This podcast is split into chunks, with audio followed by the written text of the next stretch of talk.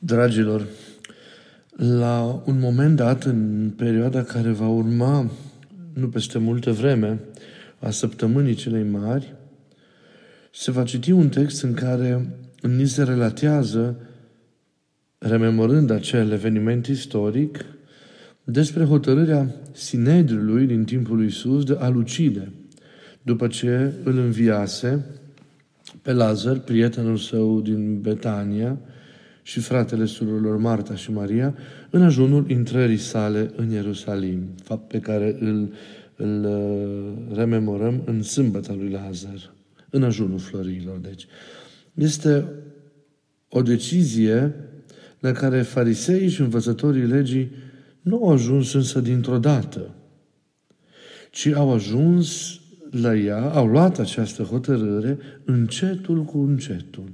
A fost deci un parcurs în ceea ce a însemnat dezvoltarea urii și a înverșunării față de Isus. A fost un parcurs, un proces care în timp a crescut treptat. A început, dacă suntem atenți la, la detaliile de Evangh- din Evanghelie, cu micile neliniști de la începutul misiunii Domnului, pentru că atrăgea atenția, năștea invidii, tulbura în jurul său pe cei care nu erau în Duhul care trebuie și apoi, treptat, în, mâncare, în măsura în care lucrarea se întindea, se contura tot mai mult acea răutate, în paralel, clarificarea deciziei ce trebuia luată până în momentul în care arhiereul, în clipa aceea judecății Domnului, spune acest om trebuie ucis.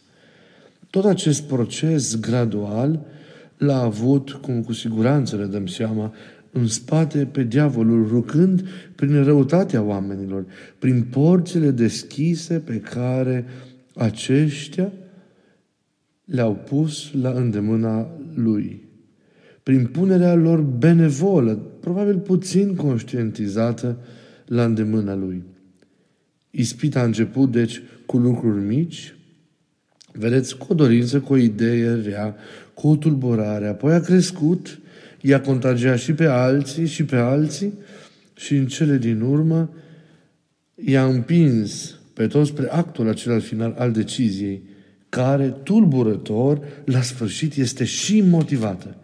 După ce răul s-a împlinit, s-a săvârșit, după ce el a crescut treptat, a dospit, răul odată săvârșit este și motivat e necesar să moară unul singur pentru popor. Iată justificarea. După care au plecat liniștiți la casele lor, chipurile cu conștiințele împăcate că au făcut ceea ce trebuia.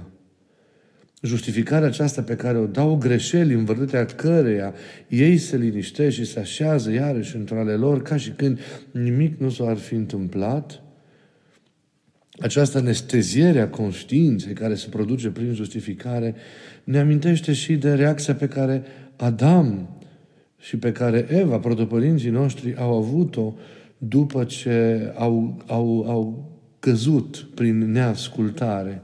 Când Dumnezeu i-a căutat prin grădina Raiului, așa cum ne arată referatul biblic al creației din facere, ei răspunzând la întrebarea unde sunt și de ce sunt goi, au spus ceea ce au răspuns, dând vina unul pe celălalt, în celălalt pe șarpe și în celălalt de fapt pe Dumnezeu. Au justificat căderea. Nu s-au scuzat. Nu s-au scuzat, dar nu și-au recunoscut, vreau să zic, greșelea. Dacă și-ar fi recunoscut-o, ar fi intrat în starea de părere de rău, nu s-ar fi rupt definitiv comuniunea cu Dumnezeu. Dar nerecunoscându-și greșeala, neasumând-o, ruptura a devenit inevitabilă. Starea aceea de comuniune nu mai a putut fi menținută, iar părăsirea paradisului de către ei a devenit în aceste condiții o necesitate. Totul s-ar fi schimbat, totul s-ar fi biruit, totul s-ar fi depășit dacă ei, în locul acelei justificări, prin care și-au ascuns cu aroganță, pentru că ea se naște din mândrie greșeala, ar fi recunoscut greșeala și ar fi intrat și ar fi făcut-o în mod natural, ca o urmare firească, în starea de pocăință. Dar nu s-a întâmplat așa. În general, ne justificăm greșelile și vom reveni la acest lucru. Ei, revenind la, la, la cum s-au purtat față de Isus și cum acest rău a crescut, până la decizia cea mare și la justificarea ei, putem să spunem că la fel procedează diavolul care stă mereu în spate și cu noi. Modul de a proceda al învățătorilor de lege e întocmai o imagine a felului în care acționează și ispita în noi. Sunt aceiași trei pași în spatele cărora se află același, repet, diavol care vrea să-L distrugă pe Isus. Să rănească pe noi, rănindu-ne și tulburându-ne. Să rănească pe El, rănindu-ne și tulburându-ne pe noi. Începe deci și în noi așadar ispita cu mici lucruri, cu gândul acela, știți, rău primit înăuntru cu acordul nostru, cu acea idee, cu acea dorință, apoi primit deja în, în noi, lăsat să intre liber înăuntru nostru, prin acordul nostru, crește în noi, ne cuprinde, cuprinde voința, gândirea, modul nostru de exprimare, devine o stare deci care ne afectează pe ansamblu, apoi acea stare dă și în afară și contagiază sau molipsește și pe alții. Pentru că un rău, prin energia lui, se răspândește și în jurul nostru, contaminând și pe alții. Chiar dacă poate acel rău nu se manifestă într-o formă văzută, printr-un fapt concret, printr-o vorbă rostită, dar acea energie se transmite și de la lucrarea aceea, aceea rea care este în lăuntru nostru, se transmite în afară și fără medierea unei vorbe sau unui fapt, a unui gest. Și lucrează și tulbură, pentru că așa cum harul este o energie dumnezească care construiește, care zidește în bine, care ridică, care transformă, care sfințește, care dă viață, care dă contur binelui, la fel, Păcatul are energia lui, răul are energia lui care lucrează și care tulbură, care ne liniștește, care frânge, care spăimântă și rănește în jur. Așa cum harul unește, energia păcatului sau răului dezbină. Așa cum harul zidește, așa energia păcatului sfarmă introduce ruptura, fracturile de orice fel în, în ordinea creației, în viața noastră, deci în jurul și în jurul nostru. Ei, adug, ajungând răul nostru la ceilalți, prin această contagiere, în cele în urmă, fapta concretă, într-o formă sau alta, personală sau colectivă, se împlinește. Se împlinește și primește, cum știm foarte bine și am și anunțat deja acest lucru, de fiecare dată o justificare. Noi toți, repet, când suntem împinși de păcat, sfârșim liniștiți, pentru că am găsit o justificare pentru această cădere sau răutate, pentru această atitudine păcătoasă. În cel urmă, la scară mai mare, pentru această viață a noastră, care nu merge, și care nu este nici măcar acum după legea și după gândul lui Dumnezeu. Dar mereu justificăm. Mereu ne punem înainte neputința noastră, că nu putem, că nu reușim. Celălalt devine contextul, mediul în care trăim, ispita celui viclean. În sfârșit, găsim atâtea și atâtea justificări, dar ne scuzăm de fiecare dată pe noi. Iar acest faptul că se întâmplă acest lucru, justificare fie făcută față de noi înșine sau față de ceilalți, dar faptul că ea există în noi ne arată că suntem încă oameni care trăim prin eul nostru, adică oamenii ai mândriei, pentru că eul e copilul mândriei.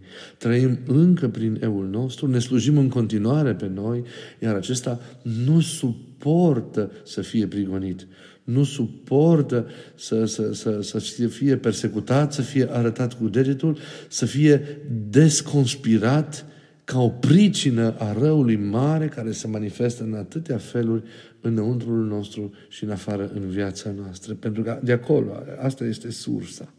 Egoismul nostru susținut de mândrie. Dar nu recunoaștem niciodată că suntem de vinovați, că mea, că mea e vina, că mea e eroarea, că mea e greșeala. nu ne lasă să intrăm în Duhul pocăinței, ci e mai ușor să dăm vina pe ecuație, pe sistem, pe mediu, pe oamenii din jur, chiar pe, pe diavolul însuși. Chiar pe diavolul însuși. Tocmai ca să nu intrăm în starea de pocăință și să perpetuăm această lucrare a răului în viața, în viața noastră.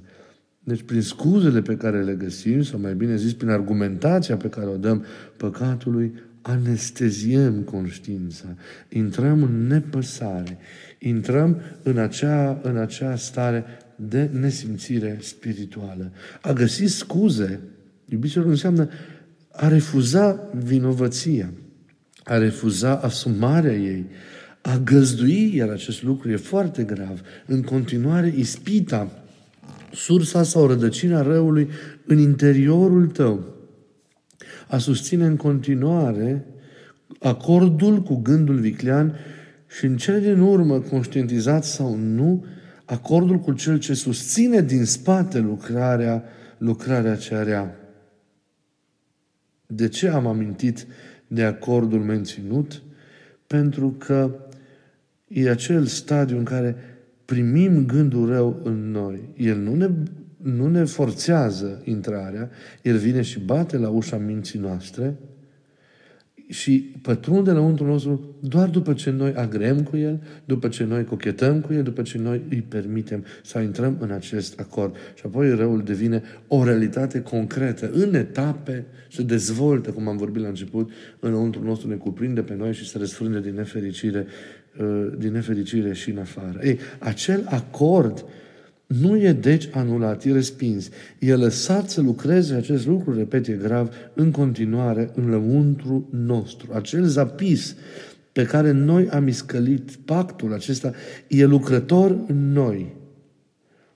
Practic, noi ocrotim cu ghilimele de rigoare lucrarea în continuare a răului înăuntru, înăuntru nostru. Ocrotim proprietățile celui viclean din inima noastră și le sporim, îi dăm drepturi pentru că rămâne în picioare acel acord, îi dăm drepturi în continuare celui viclean în viața noastră.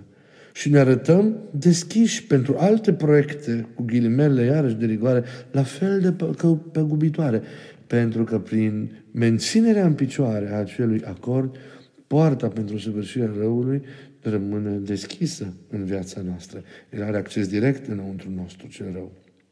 Încet, încet, de multe ori, pe nesimțite, lumea noastră lăuntrică nu-i mai aparține lui Dumnezeu. Nu-i mai aparține, nu ne mai aparține nici nouă. Avem impresia că suntem stăpâni pe noi, că suntem stăpâni pe situație, că putem alege, că putem fi independenți. Dar, din păcate, lăsând răul să-și facă acea lucrare progresivă în noi, nu rămânem în stare de dependență. E doar o iluzie. E iluzia libertății. De fapt, e o robie în care intrăm tolerând, repet, acel acord în noi cu toată lucrarea rea pe care o generează și care se amplifică, nu scade.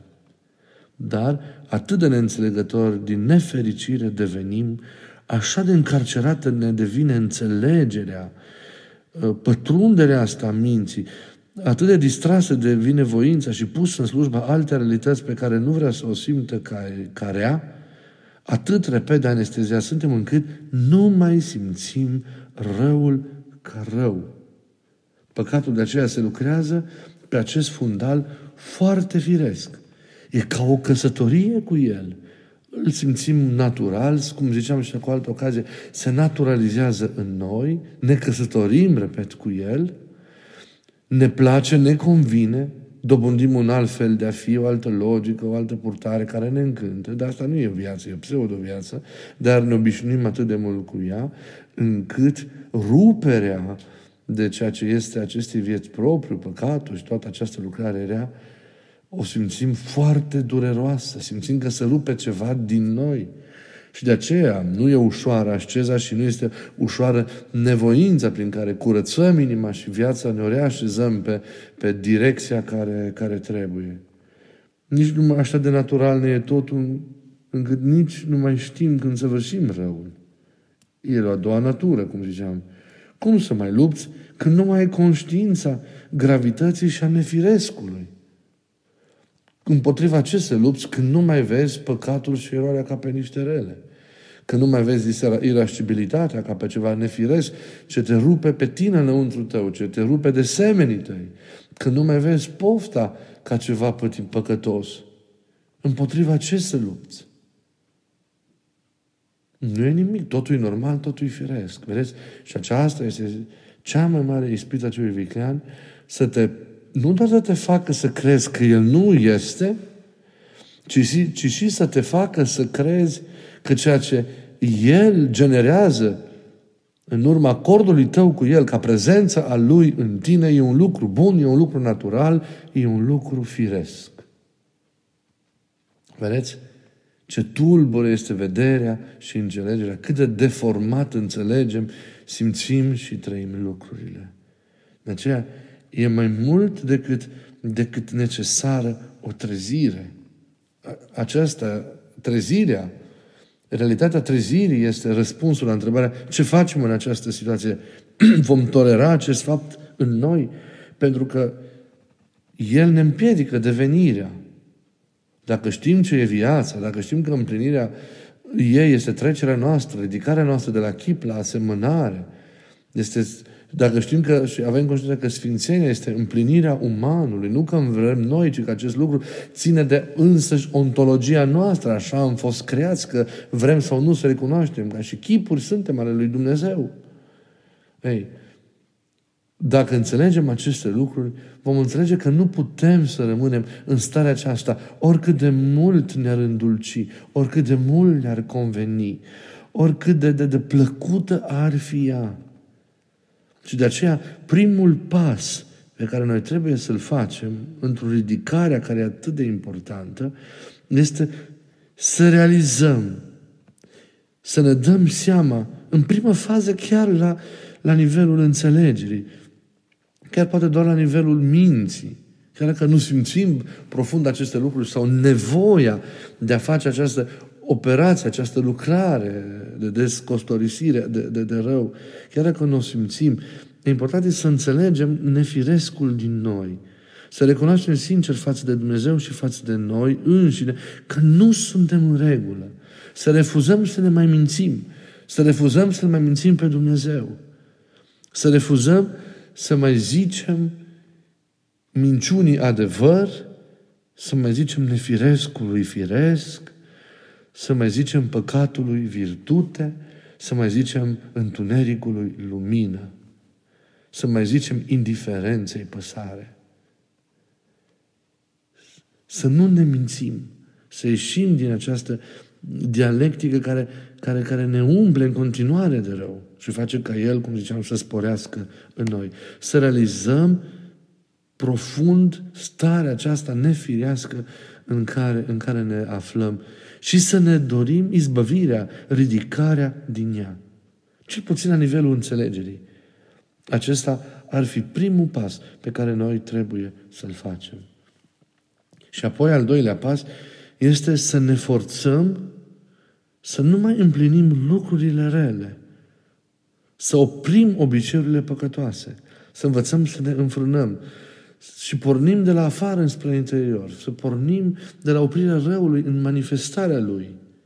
Chiar dacă o facem cu greutate, chiar dacă simțim durere foarte mare, să avem curajul unei astfel de confruntări, a unei astfel de decizii, pentru că așa cum ne-am dat un acord în partea cealaltă și aici trebuie să luăm o decizie de anulare a acelui acord, de desconsiderarea lui și de hotărâre pentru Domnul și pentru cauza asta a ridicării noastre. Ei, și apoi să împlinim această lucrare de împotrivire, de ridicare, de curățire.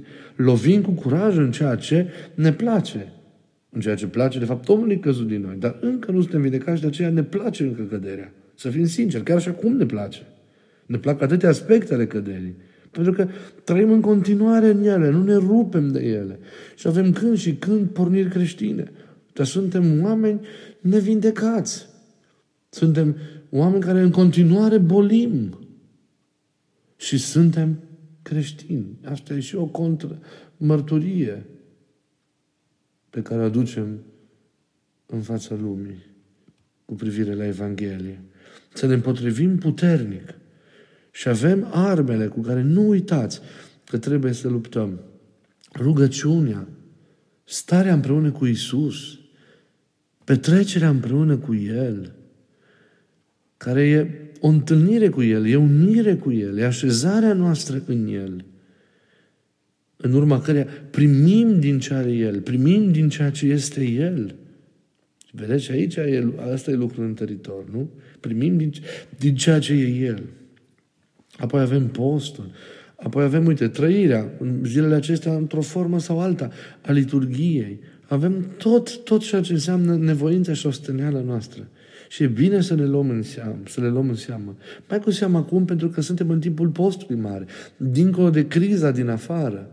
Noi trebuie să avem grijă de noi înșine. Nu putem să rânduim lucrurile crizei din afară dacă nu rânduim lucrurile crizei din lăuntru nostru. Dacă nu rânduim nefirescul din viața noastră, nu vom reuși să depășim responsabil nici încercarea care vine din afară înspre noi. E important, nu mai mult din postul mare, să, să împlinim această, această lucrare a noastră, ajutându-ne aceste arme duhovnicești. Dar mai e un lucru important la care v-am mai atras aminte și cu alte ocazii și la care vă atrag aminte și astăzi. Să nu avem conștiința că noi singuri, doar prin propriile noastre forțe, vom reuși. Nu. Avem nevoie de har. Avem nevoie de El ca de aer. Avem nevoie de El ca de apă și ca de hrana care susține viața. Eforturile noastre sunt sortite pieirii în afara prezenței și lucrării Harului, în afara conlucrării cu Harul. În zadar s-ar rosteni ziditorii dacă n-ar ridica Domnul casa, zice psalmul. Avem nevoie așadar de Har. Și de aceea e important să-L chemăm pe Duhul Sfânt, pentru că avem nevoie nu doar de ajutor în a birui răul în noi, ci în a pune începutul bun pentru această biruință a răului care înseamnă pocăința. Duhul Sfânt trezește în noi regretul față de păcate, față de tot acel acord, față de toată acea împroprietărire pe care am făcut-o diavolului în inima noastră. E nevoie de acel regret ca lucrări, lucrurile să meargă în direcția bună și să aibă sorți de izbândă. Regretul pocăinței pe care iarăși Duhul Sfânt îl trezește în noi. El e semănătorul pocăinței în inima noastră.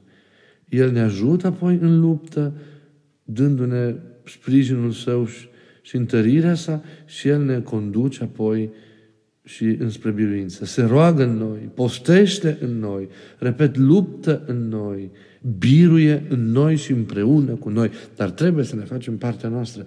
Dar e, dacă e o biruință, e în primul rând datorită prezenței și lucrării Lui și apoi datorită capacitării noastre. Dar capacitatea noastră trebuie să fie făcută cum se cuvine. Și apoi, e nevoie să privim mereu pentru a nu pierde curajul, pentru a nu slăbi voința la lucrarea minunată a iubirii Lui, la ceea ce înseamnă prezența Lui iubitoare în viața noastră, pentru că, la urmă, întreaga viață trebuie să fie o întâlnire cu El, în fiecare zi, în fiecare clipă, o însoțire cu El. Să ne întâlnim privind la darul minunat al iertării pe care îl primim în chip nemeritat. Să ne întărim, să ne încurajăm văzând cât de mult suntem iubiți, cât de mult suntem, cum ziceam și în predica din această zi, cât de mult suntem înțeleși. Crucea ne vorbește despre iubirea lui față de noi, iubirea nebună a lui Dumnezeu față de noi. Ridicându-ne apoi să nu uităm niciodată de unde am căzut. Să nu uităm ce plată s-a făcut pentru noi, cât de mult am fost iubiți și iată, să nu uităm niciodată de unde am căzut. Să nu uităm că am fost iertați. Cum spunem de atâtea ori noi? Nu suntem altceva decât, haide ziceți, niște păcătoși care au fost iertați. Păcătoși care au fost iertați. Să nu uităm că am primit totul în dar. Și e bine să, să, să, să nu uităm asta, pentru că ne ține în smerenie și ne ajută apoi în raportarea la ceilalți, în sprijinul îndreptat înspre ei. În slujirea pe care, cum ziceam la slujbă, trebuie să o facem lor. Dar o facem cum trebuie, rămânând în smerenie. Și gândul la ceea ce am primit și la cât de mult am fost și suntem iubiți, ne ține în această smerenie. Pentru că și cel care e lângă mine și cel care acum e rănit, e neajutorat, e slab, e împăcat, e într-o stare în care și eu am fost. Netrezirea lui e netrezirea pe care și eu am avut-o. Nepăsarea lui e și nepăsarea pe care eu am avut-o. Revolta lui este și revolta pe care eu am avut-o. Împătimirea lui, la urmă urmei, e împătimirea pe care și eu am avut-o și în care poate și acum încă mă mai scald. Neputința lui e și neputința mea. Nu sunt cu nimic mai bun. Dacă sunt ceva acum, poate. Dacă sunt ceva acum, sunt datorită, repet, lucrării Harului lui Dumnezeu și a biruinței Lui în mine. Eforturile mele sunt mici în comparație cu ajutorul și Harul pe care îl facem. Eu fac minimul pas. El face pe ceilalți 99 de pași într-o, ajut- într-o întâmpinare mea și ajutorarea mea. Dar gândul acela, repet, ne ajută ca să slujim cu smerenie și cu dăruire. Și dacă eu atunci am primit atât de mult, trebuie să ofer și eu atât de mult. Trebuie și prezența sau partea mea în viața semenului meu să însemne aceeași, aceeași 99 de pași pe care Dumnezeu i-a făcut și îi face încă înspre mine. Și eu trebuie să fiu o astfel de prezență prin slujirea mea izbăvitoare în viața semenului meu. Aceasta este liturgia pe care eu trebuie să o trăiesc în fiecare zi. În inima mea, pentru a mă curăți, pentru a trăi acolo taina Dumnezeului meu, pentru a jertfi acolo toate gândurile rele, tot ceea ce înseamnă mișcarea pătimașă în mine pentru a jertfi Lui, pentru a mă umple de El și apoi liturgia înseamnă slujirea aceasta generoasă a semenului meu din toate punctele de vedere cu gândul bun, cu rugăciunea, cu fapta concretă. Omul de lângă mine trebuie însoțit, trebuie sprijinit și trebuie ajutat pentru că nu mă pot mântui singur. Vă spuneam și în alte ocazii, în iad mergem pe compropriu rai, nu putem să mergem decât împreună. Drumul către rai trece prin inima omului de lângă noi. Și trebuie, în virtutea acestei unități pe care o trăim în Hristos, să facem ca frământarea Lui, căutarea Lui, nevoia Lui să fie și ale noastre. Și vom vedea că și bucuria Lui și împlinirea Lui vor fi și ale noastre. E atât de frumos să trăim taina acestei unități responsabile. Atât de frumos să fim împreună cu El și să fim mereu unii cu alții. Și suntem împreună unii cu alții. Dragostea Lui ne ține. Chiar dacă poate la distanță fizică în aceste zile, în această perioadă, dar suntem de fapt una. Închideți ochii, intrați în inimă și în tăcerea pe care o simțiți, veți simți faptul că sunteți purtați de El și veți simți că suntem împreună. Chiar acum, mereu apoi, în fiecare clipă. Suntem în El și suntem împreună unii cu alții. Chiar dacă fizic acum suntem într-un loc sau altul, în Hristos, repet, și în iubirea Lui, suntem mereu împreună. Și să rămânem așa. Și să fim împreună apoi și pentru lume, pentru sprijinirea ei, pentru întărirea ei. E atât de mare nevoie de ajutor din toate punctele de vedere în zilele acestea. Haideți să ne vindecăm inimile, noi ale noastre, unii să ne vindecăm prin slujirea aceasta iubitoare, generoasă, să ne vindecăm unii altora inimile și să vindecăm împreună inima mare a lumii. Să fie timpul acestui post, să fie timpul acestei încercări, care nu știm cât va dura, dar El știe și nu va îngădui la nesfârșit, dar El știe și asta e important și să ne dea liniște gândul că El știe cât va mai dura. Să fie, repet, acest timp un timp al vindecării din toate punctele de vedere, spirituale, morale, sociale, un timp al învierii, un timp al, al renașterii. Pentru aceasta mă rog. Să aveți cu toții binecuvântarea lui Dumnezeu și să ne ajute Dumnezeu să ne reîntâlnim mereu și în liturghie, și în predici, și la cursurile noastre, și în momentele de rugăciune. E atât de bine să fim împreună. E atât de bine să fim în Hristos. El să fie binecuvântat pentru toate. Și Maica Domnului să ne ocrotească, Sfântul Iosif să ne ajute și Sfânta Maria Egipteanca să ne întărească în această lucrare noastră de trezire la viață prin pocăință, de răstignire a răului și a eului din noi și de ridicare prin cruce la viață. Amin. Vă mulțumesc din suflet.